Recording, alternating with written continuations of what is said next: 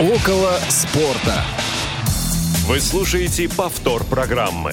Добрый день, уважаемые радиослушатели. В эфире программа «Около спорта». Сегодня 9 августа, московское время, 14 часов 5 минут. У микрофона Василий Дрожжин. И этот эфир мы проведем вместе с моим коллегой и постоянным соведущим, который наконец-то вернулся после отпуска, Федором Замыцким. Федя, привет. Привет, непостоянный соведущий здесь. Постоянный, непостоянный даже, вот так, наверное.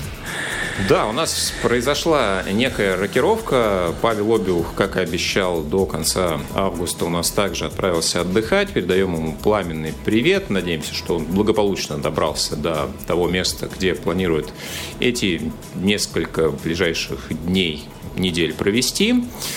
Вот. Ну что ж, друзья, этот эфир нам помогают обеспечивать э, наши коллеги-звукорежиссер Илья Тураев и линейный редактор Ольга Хасид, которые также готовы принимать ваши э, звонки на номер 8 800 700 ровно 1645 и на skype radio.voz и сообщения WhatsApp и SMS на номер 8 903 707 26 71. Вот, Федь, ну я знаю, что ты специально брал отпуск, чтобы тебя ничто не отвлекало от 32-х Олимпийских летних игр, которые проходили в Токио и завершились благополучно вчера. Ну и практически вот у тебя отпуск тоже подошел к концу, и я уверен, что это ни в коем случае не совпадение. Ну, практически так. У меня сейчас вот последние два дня отпуск ровным счетом за тем, чтобы отдохнуть теперь от Олимпийских игр. Не, на самом деле все не так. Я, в общем-то, следил э, за Олимпийскими играми не очень внимательно. Немножко следил за футбольным турниром. Естественно, смотрел там, какие у кого медали. Вот. Но сказать, что прям сильно внимательно следил, наверное, конечно, так сказать, нельзя. Да, ну, а, предлагаю, наверное, подвести некие итоги, а, собственно, завершившейся а, Олимпиады для сборной России. Напомню, что наша команда выступала под нейтральным флагом из-за тех событий, которые вокруг допинговых ситуаций возникали, возникают и, к сожалению, видимо, еще какое-то время будут нас преследовать, потому что следующую Олимпиаду зимнюю 22 года мы также проведем в нейтральном статусе, но вот э, с 24 годом пока вопрос. Итак, а, мне, знаешь, кстати, очень, пон- очень понравился Чуковский, очень сильно. Это прям сильно симпатичнее нашего гимна, простите меня, пожалуйста, но это очень красиво звучит. Ну, это да, это необычно, это торжественно, и действительно поговорим про тех, э, кто, в общем-то, стали инициаторами включение данного произведения, данной композиции а, в Токио на стадионах, различных аренах. Итак, Россия завоевала 71 медаль в сумме, 20 из них золотые, 28 серебряные, 23 бронзовые. Тем самым общекомандное у нас пятое место. На первом месте у нас США, 39 золотых и всего 113 медалей. А, на одну золотую отстал Китай 38, а, суммарно 88 медалей. Япония 27 и 58 всего. И перед нами Великобритания 22 золотые и 65 всего суммарно. То есть, если считать общее количество медалей, то мы в тройке. Но вот так вот интересно, а, заметили а, эксперты, аналитики такую закономерность. Э, в 92 году в Барселоне у нас была объединенная команда, да, и мы заняли первое место по золотым медалям. Потом были Олимпийские игры в Афинах и а, в Сиднее, в Австралии, где мы занимали вторые, соответственно, общекомандные места. Потом у нас были Афины и Пекин, где мы занимали третьи места. Далее шло у нас э, Рио-де-Жанейро, и перед ними Лондон в 2012 году и, э, соответственно, Рио в 2016, где у нас были четвертые места. И сейчас у нас пятое место. Вот. Видимо, на следующих Олимпийских у нас также будет пятое. Но самое смешное, что... Если Можно букмекерам деньги э, нести. Да, причем забавно, что если сравнивать с нашими же результатами э, в 2016 и в 2012 году, то по количеству медалей у нас результат лучше. Но, видимо, просто как бы соперники чуть подтянулись.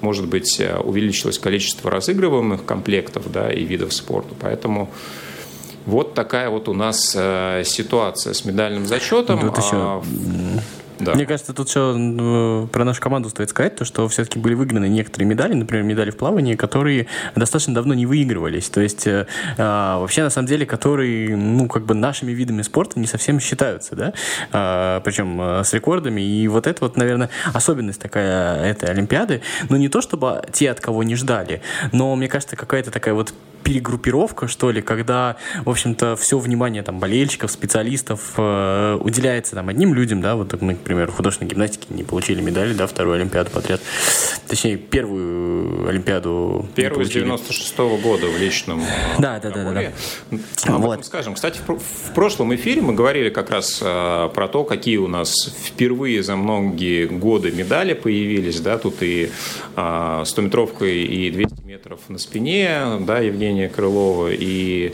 э, командные соревнования в спортивной гимнастике у женщин и у мужчин. Там прямо вот ну, где-то 20 лет, где-то 25 у нас э, медалей золотых в этих дисциплинах не было. Это просто еще раз говорит о том, что на самом деле как бы спорт, он очень сильно многогранный, олимпийский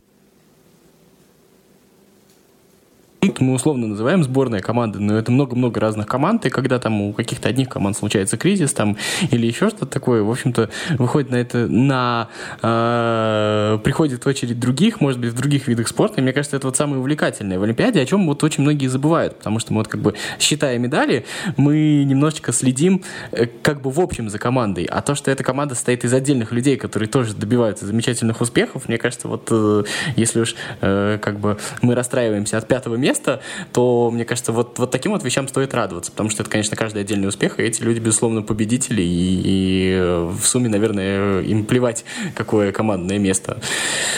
Ну, безусловно, да, и мы в э, прошлом нашем выпуске вместе э, с Павлом Обиухом как раз говорили о тех, э, кто завоевал на тот момент наши золотые награды. Напомню, что в прошлый понедельник у нас было 12 золотых, сейчас добавилось еще 8. Да, но если говорить как раз о тех, кто, может быть, не совсем оправдал ожидания, это, конечно, вот личное многоборье в художественной гимнастике, где впервые с 96 года у нас нет золотых медалей. А, Линой Ашраб из Израиля взяла золото. Действительно, а, тоже достаточно серьезная и сильная спортсменка, но а, фаворитами были сестры Дина и Арина Аверины, которые ну, на протяжении всех квалификационных этапов и стадий показывали, подтверждали свой класс. И лишь в финале по очкам проиграли Иллиной, и здесь э, очень много было, конечно, выступлений различных а, журналистов, экспертов, которые удивлялись тому, что а, Иллиной Ашраб, уронив ленту, да, тем не менее э, набрала большее количество баллов, чем Дина Аверина. Но тут, что называется, действительно очень э, субъективные виды спорта, да, художественная гимнастика, то же самое фигурное катание, которые всегда ну, сложно да, оценить э, вот э, такие моменты, да, как там артистизм, э, ну вот как, как его можно субъективно померить? Мне кажется, что только э, вот определенное количество набор судей, да, нескольких, ну как, как-то ну, нивелирует немножко этот субъективизм, и то достаточно относительно. Я вот поэтому, да, я поэтому для себя всегда прям вот э, закрываю эту тему, и мне стараюсь не высказываться, потому что, ну, как бы, во-первых, я не очень разбираюсь, а во-вторых, мне всегда кажется, что разговоры и здесь э, вообще про какие-то цифры в этих видах спорта, они достаточно сомнительные, вот если честно. Ну, если продолжать про э, серебряные награды, достаточно неожиданные, то э, мужская команда по пляжному волейболу у нас дошла до финала, проиграла норвежцам. Ну, такие две сборные, которые, как, как правило, как мне кажется, не культивируют такой вот пляжный волейбол. Норвегия и Россия, да, разыграли между собой олимпийский. Ну, у нас Унжара какая стоит, что ты хочешь. А, ну да, наверное, в Норвегии, кстати, сейчас тоже. Вот. Ну и, собственно, команда по э, традиционному волейболу классическому также взяла серебряные медали. Женская сборная по гандболу была близка к тому, чтобы взять э, золото, но уступили француженкам в решающем матче. Таким образом, еще на одну э, серебряную медаль пополнили копилку нашей сборной. А что касается различных единоборств, тут э, прямо вот мы собрали очень много медалей золотых. Муса Евлоев золото в греко-римской борьбе в весе до 97 килограммов Тут также порадовали наши девчонки в синхронном плавании традиционно, да, на них делали ставку.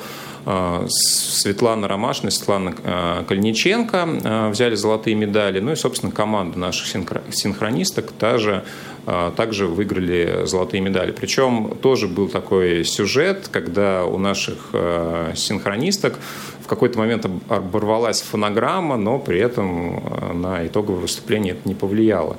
Естественно, некоторые Никто увидели в этом суде, да? Э, длинную руку Запада или Востока, сложно сказать, да, при условии, что Олимпиада в Токио проходила. Мне, мне нравятся эти люди, которые всегда разглядывают чьи-то руки, знаешь. Да, но тут на самом деле очень много поводов к этому можно находить. А, если продолжать... Э, да при большом желании вообще всегда. Ну, естественно, да. Вот, если продолжать э, перечислять тех, кто выигрывали золотые медали для нашей команды на этой неделе. Э, Альберт Батыр-Газиев, э, бокс до 57 килограмм в том же весе, но в греко-римской борьбе Заур Угуев взял золотую награду. Заурбек Седаков в вольной борьбе до 74 килограмм взял золото – и Абдул Рашид Садулаев, наш э, знаменосец на закрытии, взял, э, соответственно, золотую медаль в, греко- э, в вольной борьбе до 97 килограмм. Вот, ну и... еще бы... Позволишь, да? Да, конечно. Зурбек Сидаков и Айтур Найфонов до 86 килограмм завоевал бронзу, тоже в вольной борьбе. Это два человека, которые были первоклашками в сентябре 2004 года в Бесланской школе номер один. И вот э, Заурбек, э, его учителя вытолкнули, и он сумел убежать. А Артур, он, в общем, все три дня провел в заложниках. У него мама, к сожалению, погибла, а вот он выжил. И, в общем, вот сейчас достигает успехов, и мне кажется, это такой хороший ответ всем силам зла на свете. Так что, ребята, молодцы, мне кажется, их можно в каком-то смысле отдельно поздравить. Ну да, действительно, и э, посвятил э, как раз он свою олимпийскую награду как раз э, всем тем, кто стал жертвой этих событий. Ну и еще один такой сюжет драматический разыгрался в прыжках в высоту у женщин, где Мария Лосицкени стала олимпийской чемпионкой, взяла высоту 2.04. А, до этого очень многие соревнования а, она была явным фаворитом, за исключением вот текущего года. У нее была тяжелая травма, и два турнира перед Олимпиадой она пролетела просто мимо медалей, мимо всех наград и не являлась фавориткой. Перед стартом соревнований по ходу квалификации она взяла высоту 195 а, только с третьей попытки квалификационной, чуть не вылетела на старте.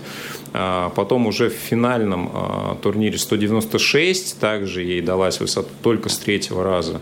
Но потом все увереннее и увереннее Мария себя чувствовала и в итоге выиграла золото, преодолела все трудности. Такой действительно сюжет очень драматический и с хорошим Красивый даже. Для нее финалом и для нашей сборной. Это была заключительная золотая медаль, насколько я понимаю, как раз для нашей команды. Угу. А вы же, наверное, в прошлый раз говорили вот про два, две, два золота, которые дали за прыжки в высоту у мужчин. Если я не ошибаюсь, итальянец и вот второй кто был, я не знаю, напомнишь мне, э, чех, там, по-моему. Вот, э, там была история, что как бы они взяли одну высоту и как бы им предложили, типа, два золота или будете дальше прыгать. И они, типа, согласились. Там все шутили на что, а что так можно было? Ну, вот такая вот история. Ну да, была еще история, если помнишь, когда э, одинаковое количество баллов э, набрали, да, и тут вручили одну золотую, одну серебряную медаль, да, и, и тут тоже были вопросы, потом э, разъясняли, по каким критериям все-таки отличается ну, набор тех или иных элементов. А если уже немножко отходить от выступления наших спортсменов, я, конечно, хотел побольше внимания уделить баскетбольному турниру, потому что, ну, все-таки, в прошлый раз мы об этом также говорили, если брать, там, не знаю, например, футбольный турнир, то Олимпийские игры это не является каким-то итоговым турниром, да, который привлекает большое количество. Но все равно очень интересный. Звезд и внимания. Но он все равно проходной, да, если мы. Э, да, да, конечно. Но мы не можем его сравнить с чемпионатом вот... мира, с э, чемпионатом Европы. Нет, нет, нет, нет. нет Олимпийские игры в баскетболе это турнир, который по статусу э, превосходит э, чемпионат мира, например, по баскетболу, тем более чемпионат Европы, да, иметь э, баскетбольную олимпийскую медаль это очень э, большое достижение. Это, конечно, может быть не вы выигрыш чемпионского перстня в Национальной баскетбольной ассоциации, но, тем не менее, достаточно значительный титул. И сборная Соединенных Штатов, которая с 92 года формируется исключительно из самых лучших баскетболистов Национальной лиги, да, старается, в общем-то, по возможности золотые медали не отпускать. Ну и в этот раз также прошли они всю дистанцию достаточно уверенно. В финале обыграли сборную Франции и завоевали золото. MVP турнира лучшим игроком был признан Кевин Дюрант из Бруклин Нетс, который в общем-то, набрал очень хороший ход по ходу Олимпийских Олимпийских игр и действительно показал ну, выдающуюся игру на этой стадии турнира. Также следили многие за Словенией, и в частности за Лукой Дончичем, молодым баскетболистом, одним из лидеров, наверное, а, не европейцев, которые играют сейчас, не американцев, которые играют сейчас в баскетбол, да, потому что действительно он а, выдающийся уровень показывает, и немногие а, полагали, что вместе со сборной Словении, у которой не так много, в общем-то, равноценных ему, не то что немного, да, практически нет равностатусных звезд, они смогли дойти до полуфинала и уступили одно очко французам в равной борьбе, могли, в принципе, претендовать на финал. Ну и, собственно, на этих Олимпийских играх многие легендарные ветераны также завершили выступление за свои сборные. А, тут и Луис Скола в 41 год провел свой последний матч. Например, в 2004 году на Олимпиаде как раз сборная Аргентины выигрывали золото, и там молодой Скола рвал металл. А, также братья Газоли а, завершили выступление за сборную Испании, а, Марк и Пол. Ну и, собственно, для Пола, наверное, это уже был финальный матч, возможно, в его карьере, потому что на уровне клубного баскетбола он также, насколько я понимаю, не планирует карьеру также возобновлять. А, интересно, что в составе американцев а, центровой Джавей Маги завоевал а, олимпийское золото. И у него мама Памела также в 1984 году становилась олимпийской чемпионкой только в женском баскетболе. Вот э, это символично, потому что это первая пара мама и сын, которые выигрывали олимпийские медали. Тоже такой забавный факт. Ну, я пару слов все-таки про футбольный турнир вставлю, если ты не против. Ну, во-первых, э, Дани Алвис выиграл свой 43-й титул в карьере. Э, это абсолютный рекорд. Э, сейчас как бы до него в большом футболе очень далеко кому-либо. Вот. А еще из интересного, ну, как бы все равно олимпийский турнир в каком смысле показательный, потому что иногда мы можем наблюдать, наверное, становление новых звезд. И вот мы следили за сборной Испании на чемпионате Европы, да, мы видели, как Педри 18-летний футболист э, сначала тащил Барселону в конце сезона, потом сборная Испании был одним из ключевых игроков, теперь тащил всю олимпийскую сборную Испании фактически на себе. И теперь, когда Леонель Месси уходит из Барселоны, фактически вот этот 18-летний молодой человек фактически становится ключевой фигурой в новой Барселоне. У него там нет ни дня отдыха, но пока он, конечно, замечательно себя проявляет. И это, наверное, вот главное открытие, может быть, даже лучший игрок э, вот олимпийского турнира. А, да, согласен. Педри, конечно, играет э, круглогодично. Но я думаю, что вот эти как раз сюжеты мы обсудим во второй части нашей программы, практически полностью посвященной футболу. Ну а сейчас, э, до анонсов, я еще немножко хотел поговорить про баскетбол, уже не про Олимпиаду, а то, что происходит сейчас в Национальной баскетбольной ассоциации. А, напомню, что сейчас идет межсезонье, и многие команды усиливают э, свои ростеры, собственные составы. В частности, вот команда Lakers, чемпионы позапрошлого сезона 2020 а, года, а, в составе которых играет Леброн Джеймс, по мнению многих, лучший игрок в баскетбол, ну, если не всех времен, то, по крайней мере, последних там, 20 лет. Также Энтони Дэвис, доминирующий центровой, и сейчас в эту команду также присоединяется Рассел Уэстбрук, а, человек, который а, сделал наибольшее количество триплов, трипл-даблов а, в Национальной баскетбольной ассоциации. Трипл-дабл – это статистический показатель, когда у тебя, у игрока более чем двузначный показатель в трех категориях. Набранные очки, либо подборы, либо передачи, либо перехваты, либо блокшоты. Да? То есть вот э, в трех э, из этих статистических показателей двузначное количество баллов. Да? И это действительно уникальный, э, уникальное достижение, в принципе, для баскетбола. Поэтому такая новая супертройка образовалась э, в команде из Лос-Анджелеса. Ну и, как многие считают, это такой достойный противовес тому, что происходит на Востоке в команде Бруклин Нетс, э, где играет Кевин Дюрант, э, Карри Ирвинг и Джеймс Харден, которые самостоятельно становились лучшими бомбардирами в разные годы Национальной баскетбольной ассоциации. Вот, и что интересно, есть много инструментов в американских лигах, в американском спорте, которые призваны а, ну, не, э, не допускать ситуацию, когда кто-то усиливается больше, чем другие. Да, есть так называемые потолки зарплат, а, то есть максимальная сумма, а, выше которой команда как бы тратить на зарплаты игроков не должна. Вот на текущий момент этот потолок зарплат 109 миллионов долларов в год на одну команду Национальной баскетбольной ассоциации. Но есть ряд исключений, да, потолок так называемый мягкий, и есть ряд исключений, когда там, например, ты подписываешь э, игрока из Европы, новичков, э, там, собствен, собственных игроков переподписываешь, да, и в этих э, ситуациях ну, потолок может быть несколько больше. То есть максимальный, максимальная цифра – это 136 миллионов долларов на команду. И вот если команда превышает этот лимит, то дальше она платит налог на роскошь. То есть э, я вот сегодня изучил информацию, там э, прогрессивная шкала, то есть чем больше э, превышение идет, да, тем, соответственно, больший налог. И вот в частности, у Лейкерс вот эти три, нового, три баскетболиста, три звезды суммарно втроем получают выше, чем потолок зарплат э, стандартный. Да? И это интересная система, потому что, ну, допустим, если ты а, на 20 миллионов превышаешь э, условный этот потолок, то ты э, даже не столько же, а в два, иногда в три раза больше должен отдать лиге именно за то, что ты, э, ну, скажем так, шикуешь, да, имеешь возможность больше платить, чем другие команды. И вот эти взносы от команд, они распределяются по тем командам, которые этот налог не превышают. Ну, то есть такая система балансирования идет.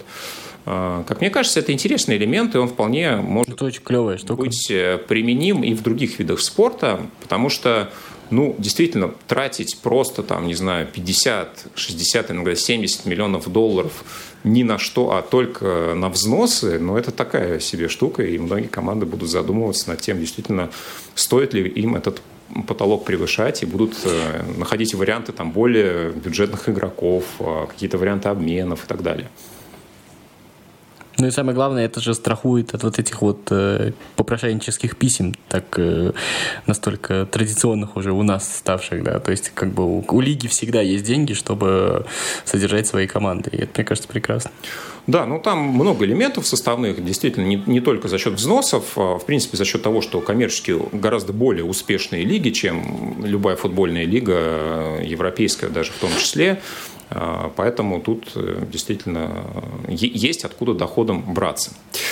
Вот. Ну что ж, я думаю, подведем черту а, под олимпийскими и баскетбольными событиями, которые происходили на прошлой неделе. Прервемся на анонсы, после чего продолжим. Не успели послушать программу в прямом эфире? Не переживайте. В субботу и воскресенье специально для вас мы повторяем все самое интересное за неделю – не получилось послушать нас в выходные? Не страшно. К вашим услугам наш архив.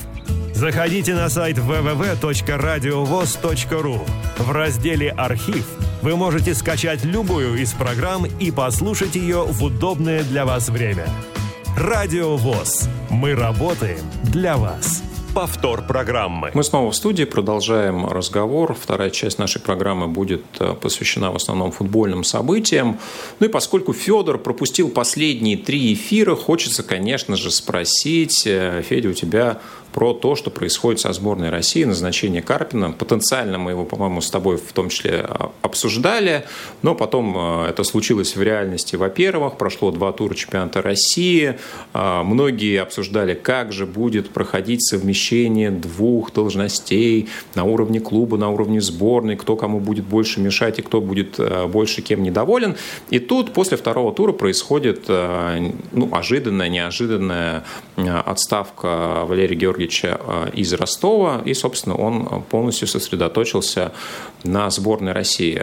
Скажи, как тебе в целом фигура Карпина на посту сборной России и вот эти события с Ростовом, которые этому сопутствовали, способствовали? Тут очень много, знаешь, надо поделить э, на какие-то составные части вот всю вот эту вот историю. Ну, во-первых, э, само сам факт того, что Валерий Карпин тренер сборной России, мне, безусловно, нравится. А часть вторая, э, которая важна, это то, что это, безусловно, делалось, ну, как бы не в истерике, допустим, но спонтанно. То есть, безусловно, э, Карпин был не тренером первого выбора, то есть мы знаем, что фактически велись переговоры со Стефаном Кунцем, они не увенчались успехом по разным причинам, да, и фактически экстренно э, был набран номер телефона Валерия Карпина, и, в общем, так ну, я думаю, что предварительное согласие так или иначе было заполучено. Вот, и началась эта история с совмещением, тоже достаточно интересная, но мне кажется, было понятно, что она достаточно долго не продлится, и вот эта вот история ухода из Ростова, очень красивого, кстати, ухода из Ростова, нужно со всех сторон, там столько прекрасных слов было сказано игроками, командой, президентом, всеми. Мне кажется, одна из самых таких замечательных историй за последние годы в российском футболе, она еще говорит о Карпине как о честном человеке раз, и как о человеке и деловом. То есть вот если ты вот э, вспомнишь вот эти вот все речи взаимные, которые с одной стороны были вежливые, с одной стороны были с огромным уважением и даже, наверное, любовью к друг другу сказаны, а второе, они были еще и а, очень профессиональные. То есть а, вот эта вот история, когда стало понятно, я думаю, что дело не в результатах, дело не в двух поражениях на старте, безусловно. Вот, э, когда, в общем-то, стало понятно, что все-таки переоценили возможности этого совмещения. А, и э, очень профессионально, то есть вот э, опять же по этим текстам, да я думаю, что и в реальности так и было, очень профессионально отнеслись, очень профессионально поговорили и приняли вот такое вот замечательное решение. Вот, я думаю, что как бы Итогом этого всего стало, конечно, не два поражения, которые случились на старте у Ростова, а итогом стали вот многочисленные пресс-конференции, когда стало понятно, что а, совмещение, в принципе, плохая вещь, это мы знаем давно, но когда идет совмещение, грубо говоря, еще и не из большой команды, ну, то есть не Спартак, не ЦСКА, не Локомотив, не Зенит, да, а, то а, есть еще и другая проблема. Получается, что Ростов в некотором смысле, ну, антипод сборной России, что ли. И каждый раз, когда команда играет с представителями, так скажем, э, команд, где есть игроки сборных России в большом количестве.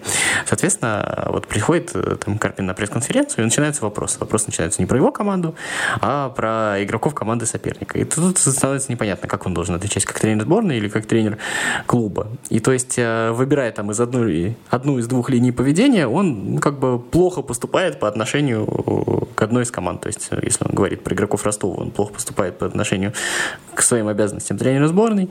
Если он говорит про игроков сборной, то есть, представляешь, он играет с «Зенитом», э, ему рассказывают про Дюбу, про это, он начинает рассказывать про них э, что-то, говорит какие-то свои оценки, давать. А, сразу возникают вопросы у болельщиков Ростова, у руководства Ростова, что само по себе неправильно. И вот, мне кажется, вот эти вот э, пресс-конференции, они дали понять, что, в общем-то, это а, тупиковая история. Я, кстати, не согласен с теми, вот, кто сравнивает эту историю с другими совмещениями, например, э, совмещением Слуцкого, вот последнее, которое мы были, потому что, на самом деле, совмещение Слуцкого э, было плохо именно, наверное, какой-то усталостью, которая накопилась, потому что само по себе, сам по себе вот именно тот период, когда было совмещение клубной и сборной работы, там как раз был успешен, мы там вышли на чемпионат э, Европы, вот, э, и там проблемы такой не было, вот я просто для разницы рассказываю, ровно счетом в том, что ЦСКА на тот момент был фактически, ну, наверное, базовым клубом сборной, может быть, наряду с «Зенитом». И как раз э, в любом случае можно было всегда разговоры о игроков сборных там других команд э, перемещать там с разговорами об игроках своей команды. И это было бы не так обидно. А вот в случае с Ростовом, я говорю, это как раз антипод в каком-то смысле, потому что либо ты говоришь об игроках сборной России, либо говоришь об игроках своей команды, и это прям э, вот стало вот таким вот жестким кризисом, и Карпин абсолютно молодец, что не стал это усугублять, принял очень, на мой взгляд, крутое мужское решение, и в этой истории все молодцы.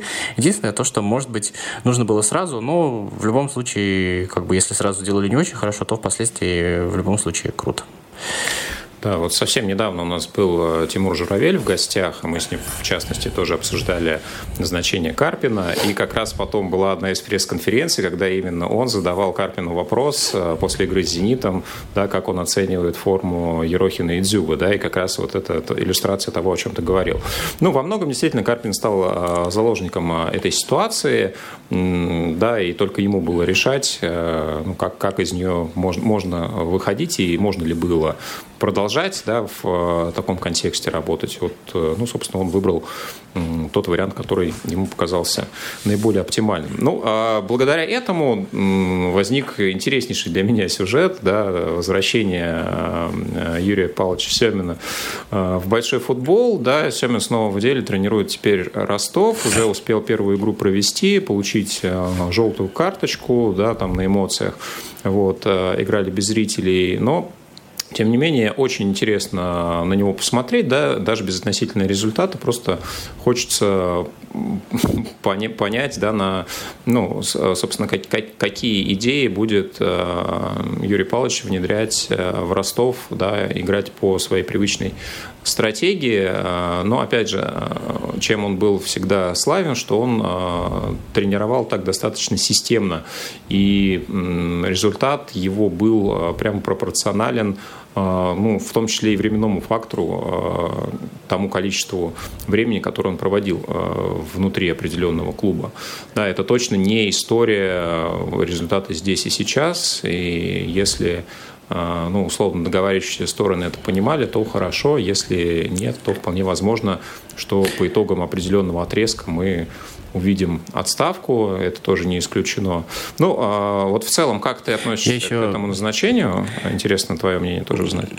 Мне еще очень сильно резанул ух, когда я недавно прочитал сравнение с кейсом Луческу, да, вот, который пришел Шахтер в Динамо в Киевское. Вот. И мне кажется, что вот это вот совсем разные истории. Ну, во-первых, потому что Локомотив и Ростов при всем уважении не Шахтер и Динамо. Понятно, наверное, почему, да? Вот. И второе, а, конечно, Локомотив и Ростов не являются принципиальными соперниками. И третья история Ростов, безусловно, не является флагманом российского футбола, поэтому эта история немножко отдельная. А я думаю, что, опять же, а, в исто... вот в тот момент, в том цейтноте, в котором оказалось руководство Ростова, а, эта история, безусловно, наверное, правильная. Правильная с точки зрения того, что, наверное, не идет речи о том, что клуб должен за что-то бороться. А, ну, как бы, я не думаю, что если там будет какой-то результат, то это будет просто прекрасное сечение обстоятельств, которому все порадуются. То есть сейчас э, главная задача не потерять вот тот вот э, пиар, то внимание клуба, которое есть. Ну, согласись, все-таки а, к Ростову очень большое внимание в силу того, что вот правильный такой пиар работы. И в этом смысле привлечение Семина, я не знаю, надолго оно, ненадолго, оно достаточно правильное в том смысле, что это в любом случае реакция, это в любом случае информационный повод, а Семин там, где он работал, а, он никогда не достигал, наверное, супервыдающихся результатов, но даже когда он там работал в Мордовии и Ванжи, в принципе, э, вряд ли Семин уронит Ростов там в ФНЛ, это сложно себе представить. То есть, а вот э, как бы информационный повод есть, и мне кажется, вот в этом смысле замечательно. Ну, а еще эта история говорит о том, что на самом деле всегда, абсолютно всегда, круглогодично, а, у нас есть, правда, еще одна команда, которая об этом еще больше говорит, но всегда круглогодично у тебя должен быть, конечно, новый кандидат на роль тренера твоей команды, потому что вот э, в каком-то смысле мы видим то, что Ростов дольше всех дольше только Симак, да, тренирует «Зенит». Хотя нет, Карпин был дольше Симака. Карпин раньше Симака пришел, и теперь Симак дольше всех. Вот. Э, и Ростов был дольше всех, не менял тренера, и немножко, мне кажется, расслабились, и поэтому пришлось принимать экстренные меры. То есть, и в любом случае, я считаю, что а, Семин — это экстренная мера. Я не думаю, что планировалось там два месяца назад, если уйдет Карпин, то позовем Семина. Но как экстренная мера, как решение здесь и сейчас, при том, что клуб вряд ли борется за какие-то титулы, мне кажется, само по себе решение нормальное, адекватное. Да, ну про команду чемпион по инфоповодам мы, наверное, чуть позже еще поговорим, а, да, в контексте, может быть, А, это есть еще одна, да, таких много.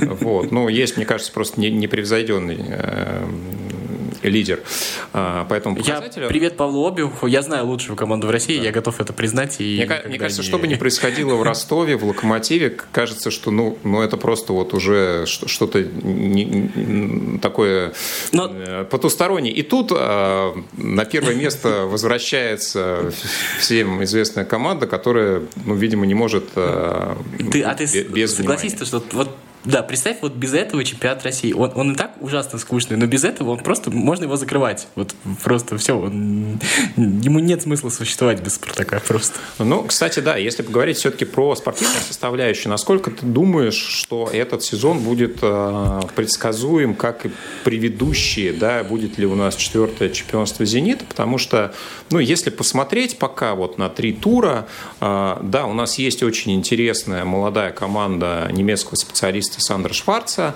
Да, у нас есть э, Рубин э, с хорошим системным тренером, но не с самым лучшим, не самым звездным, наверное, подбором футболистов, добротным, но все-таки, если мы сравниваем, например, с «Зенитом», да, то понимаем, насколько эта разница существенная. Да? Вот. И вот наши, ну, скажем так, традиционные сильные команды, которые были где-то рядом последние годы, это и «Спартак», и «Локомотив», и «Краснодар», которые все находятся в разных разном, э, на разных стадиях э, каких-то реконструкций, перемен, потрясений. На разных вот. стадиях. Да, на разных стадиях. нет слов, вот согласись, вот трудно выбрать слова просто. А, ну, я, я, я, да, я стараюсь это сделать, и ну, я Ростов уже как бы даже не отношу в их число по понятным причинам, да. Вот, э, ну, как тебе кажется, вот судьба этого чемпионата именно по результату, она уже, ну, как бы ощутимо понятна, или все-таки есть? Скорее всего, да. А, знаешь, ну если вот рассуждать, вот сравнивать с прошлым сезоном, то если в прошлом сезоне на чемпионство «Зенита» можно было поставить 80%, то в этом 75%. То есть поменялась ли история? Немного. Но в том, что как бы есть команды, которые вроде бы немножечко созрели и готовы что-то делать, по, по трем турам, сам понимаешь, вообще ничего судить нельзя. То есть, э, а на самом деле, если ты посмотришь на тот же «Спартак», он хорошо играет. Ну, вот если ты смотрел игры «Спартака», играют они хорошо. Вот. А, дело, дело-то даже не в этом. А, дело в том, что мы вот все-таки в «Зените», как бы мы к нему не относились, есть некая стабильность, есть некая, э, ну, вот история про то, как не дергают футболист. Но если мы с тобой посмотрим на «Локомотив», сейчас уже, я думаю, можно спокойно говорить, там, Николич прекрасный тренер, вообще без всяких «но», да, но ну, не все же только от тренера зависит. Мы же видим то, что вот все эти истории там с продажами футболистов, еще чем-то, это никакой же тренер не способен с этим справиться. Ну, маловероятно, да? Если мы посмотрим на «Спартак», а, то, что делает Руи Витория сейчас, это очень интересно, да? Это а, из Бенфика они хорошо играли, на мой взгляд, просто, ну, нашим клубам нечего делать в Еврокубках, это, мне кажется, уже ясный итог, да? Но а, при всем при этом мы вот сейчас вот видим вот эту вот прекрасную переписку Зарема и Попова, и мы понимаем, в каком стрессе, как вообще существовал ТДСК. То есть ты видел там вот эти прекрасные выяснения там про сексуальную ориентацию, ТДСК, еще что-то такое. То есть вот и как можно вообще говорить там про тренера, про команду, когда есть еще там, я не знаю, полторы тысячи факторов, которые вот на это вот на все влияют. Как вот просто очень тяжело, да? А, я уж не говорю там э, про еще одну красно-синюю команду, которая просто, которой просто непонятно, что творится, да? То есть и вот эта вот штука, что а, с одной стороны вроде бы у Динамо и у Рубина сейчас э, они как бы самые большие кандидаты на то, чтобы побороться с Зенитом, ровным счетом, что там вроде бы сейчас не чудит руководство, но мы в российском футболе никогда не знаем, что будет завтра. Но, с другой стороны, для нас это может быть некая гарантия, что, может быть, и что-нибудь произойдет и с Зенитом, но слабо-слабо, слабо, конечно, себе представляется. Вот, поэтому я думаю, что чемпионство Зенита, в общем-то, предопределено. Ну, а если вот про красно-синих все-таки поговорить, да, а, я думаю, что ты следишь так, ну, послеживаешь, по крайней мере, за тем, что происходит. Э, я стараюсь. Я стараюсь быть преданным болельщиком, но у меня все это труднее и труднее получается. Я прям иногда себя упрекаю в этом, но, но достаточно, достаточно тяжело. И дело не в результатах, поверь. Вот э, дело не в каком-то не в том, что там команда не добивается результатов. Нет, именно это меня не отпугивает. Ну, ты хотел какой-то вопрос задать, я тебя перебил. Ну, собственно, да, я хотел э, спросить, как ты относишься к тому, что происходит сейчас э, в ЦСКА, не в плане того, как работает Березуцкий. Э, ну, по большому счету, можно сделать скидку на то, что, в общем-то, он никогда не был в такой роли, да, и сейчас каких-то прямо выводов делать по этому процессу, ну, мягко говоря, преждевременно и просто бессмысленно. Вот, но какие-то какие-то системные э, моменты, да, связанные, в общем-то, и с Соличем, да, и с тем, как клуб себя ведет в медийном пространстве, они действительно, ну, немножко так возник, возникают вопросы определенные, да. Ну, там, видимо, какой-то непрофессионализм, что ли, я не знаю. Я не знаю, кто там сейчас принимает решение, это очень тяжело сказать. Но, во-первых, ну, если вы позвали Ольча, то дайте Ольчу тренировать. Если вы позвали Ольча и уволили его через три дня, спрашивается, почему вы сразу не поставили Березутского? Почему вы Березутского там в декабре не поставили? Ну, про- просто зачем? Вот с какой целью? Сейчас вы, вот, вы уже потеряли одного Березутского, да? То есть, вот э, а, вторая, следующая история. Я вообще не понял этой истории с непродажей Влашича. Ну, то есть, как бы, это, ну, согласись, это достаточно странно, как можно не продать футболиста, который потом просто уйдет бесплатно. И а, самое главное, что вы делаете не продажей Влашича, вы на самом деле рушите репутацию клуба а, вот этой вот социальной ступеньки, а, через которую переходят в клубы рядом выше. Безусловно, все-таки ЦСКА, раньше ЦСКА всегда славился тем, что дорого, долго, еще что-то, но это клуб, из которого уходили в большие клубы. Плевать, как там строили карьеру, это отдельная история.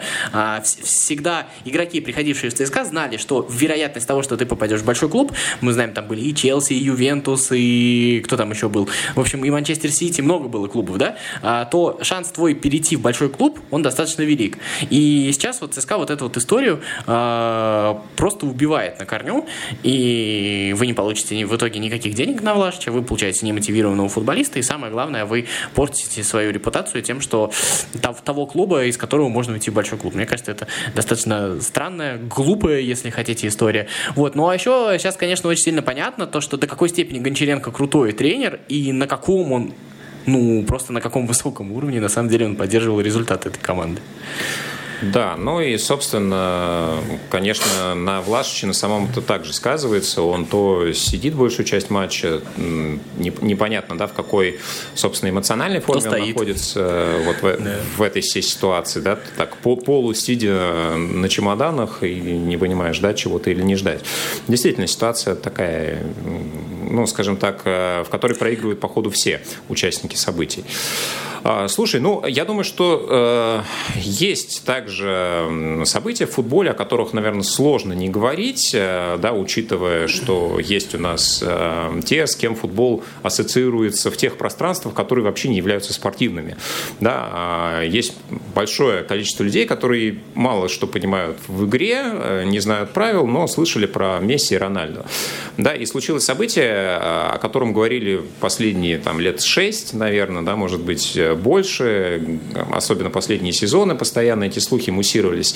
И когда, э, казалось бы, да, все друг друга убедили, уверили, что все наконец-то хорошо, все довольны, все подписано, все готово, там буквально не хватает там каких-то деталей, штрихов, там, и, и каждый день э, говорила, что да, все, договоренность есть, все хорошо, ну вот там э, чего-то не хватает. И оказалось в итоге, что не хватает очень многого, что ситуация ну просто нерешаемая никаким образом.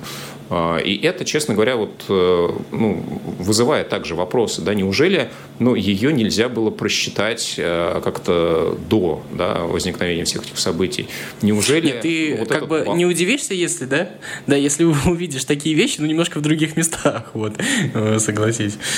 Ну, я, ну, да, мы можем проецировать это на наш чемпионат, но когда в одном из сильнейших клубов мира и с лучшим, наверное, да, игроком а, мира, ну, по крайней мере, по а, оценкам многих людей, экспертов, а, да, людей футбола, происходят такие события, когда он сам готов уже остаться, а остаться не получается вот по ряду причин финансово-экономического характера и управленческого характера, даже, может быть, в большей степени.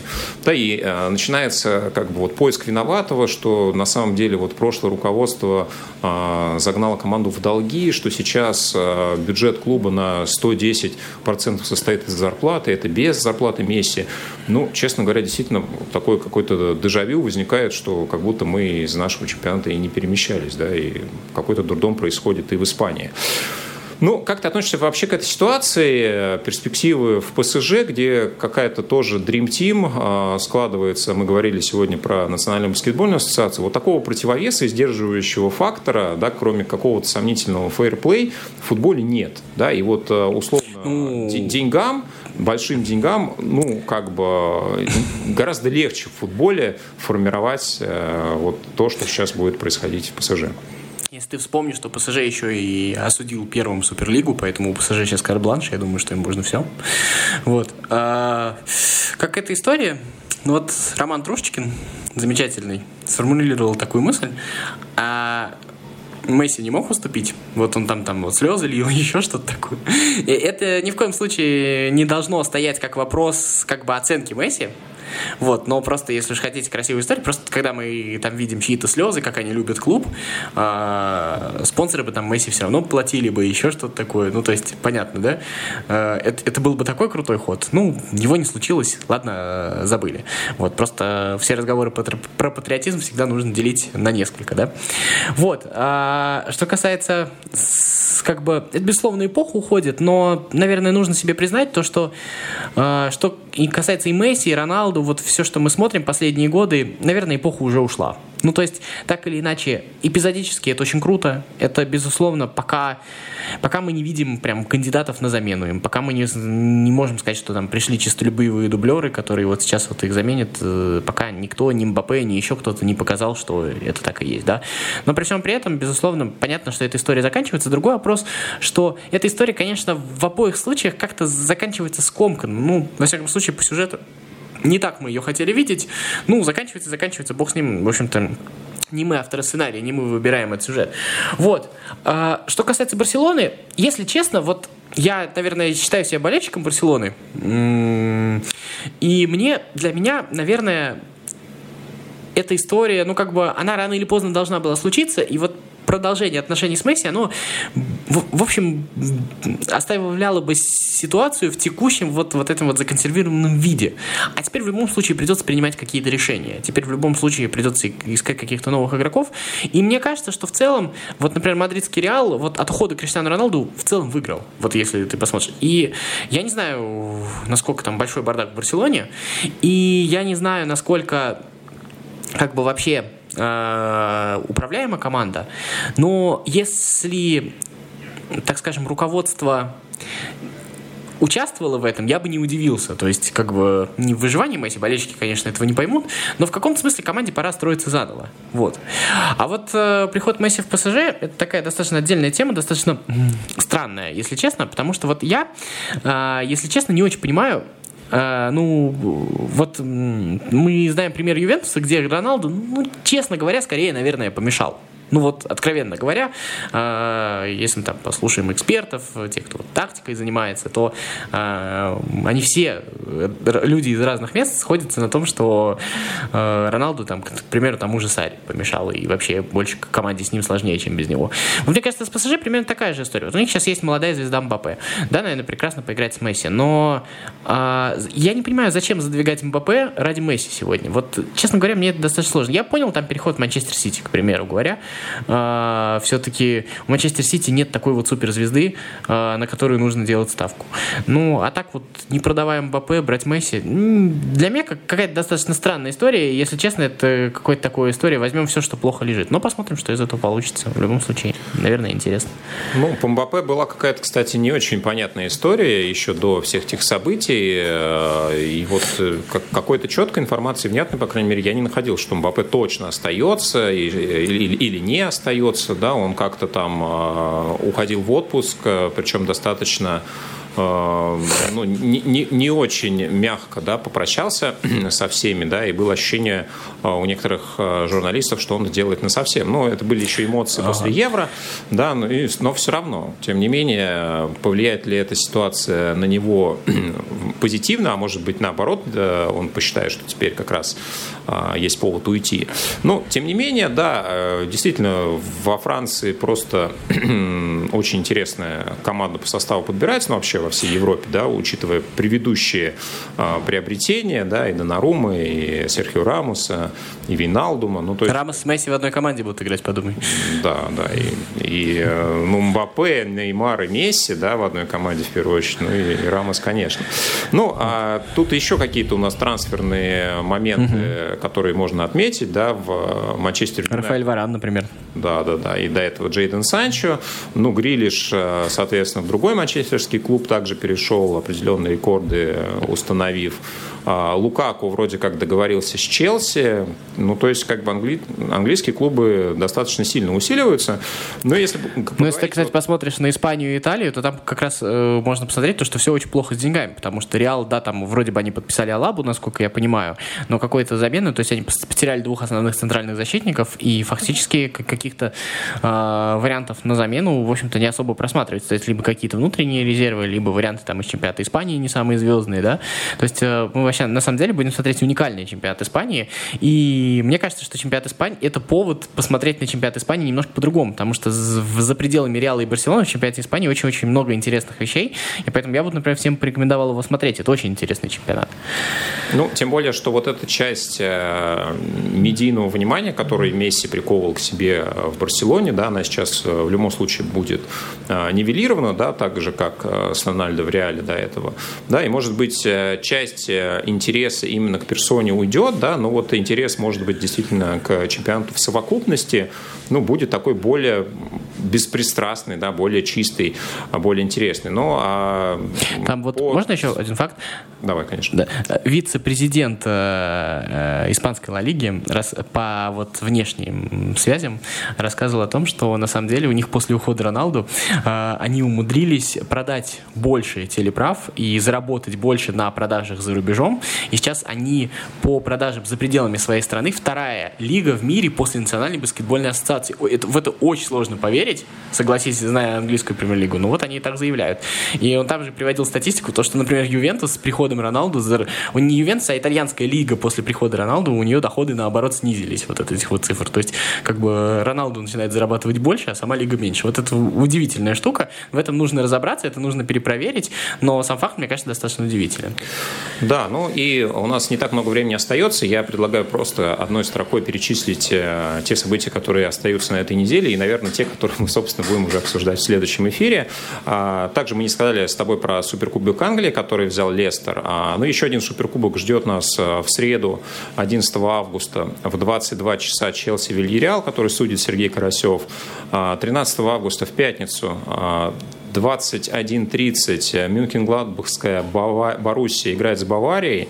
14 августа в субботу в 20 часов Ростов ЦСКА.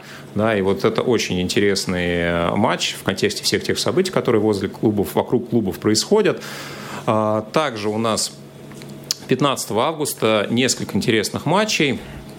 17.30 «Локомотив Зенит». На эту игру я планирую сходить и опишу свои впечатления в следующем выпуске. А, в 18.30 открывает чемпионат Англии Тоттенхэм Манчестер Сити. Ну и, собственно, в 21 Барселона, Реал, Соседат. Посмотрим, как команда будет играть без Месси, может быть, с Педри, а может быть и без него. Вот, ну что ж, такие события ждут нас на этой неделе. Федь, э, зачем ты будешь следить больше всего? Я самое главное хочу попросить, дайте отдохнуть Педри, пожалуйста. Прекрасный футболист, не, не, не добейте его, у него очень страшный сезон. А следить не знаю. Потом, потом, потом я тебе расскажу, зачем я следил. Сейчас я заранее не могу сказать, зачем я буду следить. Да, ну я думаю, что ты расскажешь сразу и всем а, радиослушателям в том числе. Да, возвращаются Конечно. олимпийцы в свои команды. А, собственно, возвращается Малком, который забил а, важный гол в финальном, финале. в финальном матче. Ну и вроде как вместе с ним также одна клубник по сборной олимпийской Клаудини пополняет состав «Зенита». В общем, есть пополнение и в чемпионате России. Так что будем следить за всеми событиями, которые происходят в футбольном и, то, и не футбольном спортивном мире.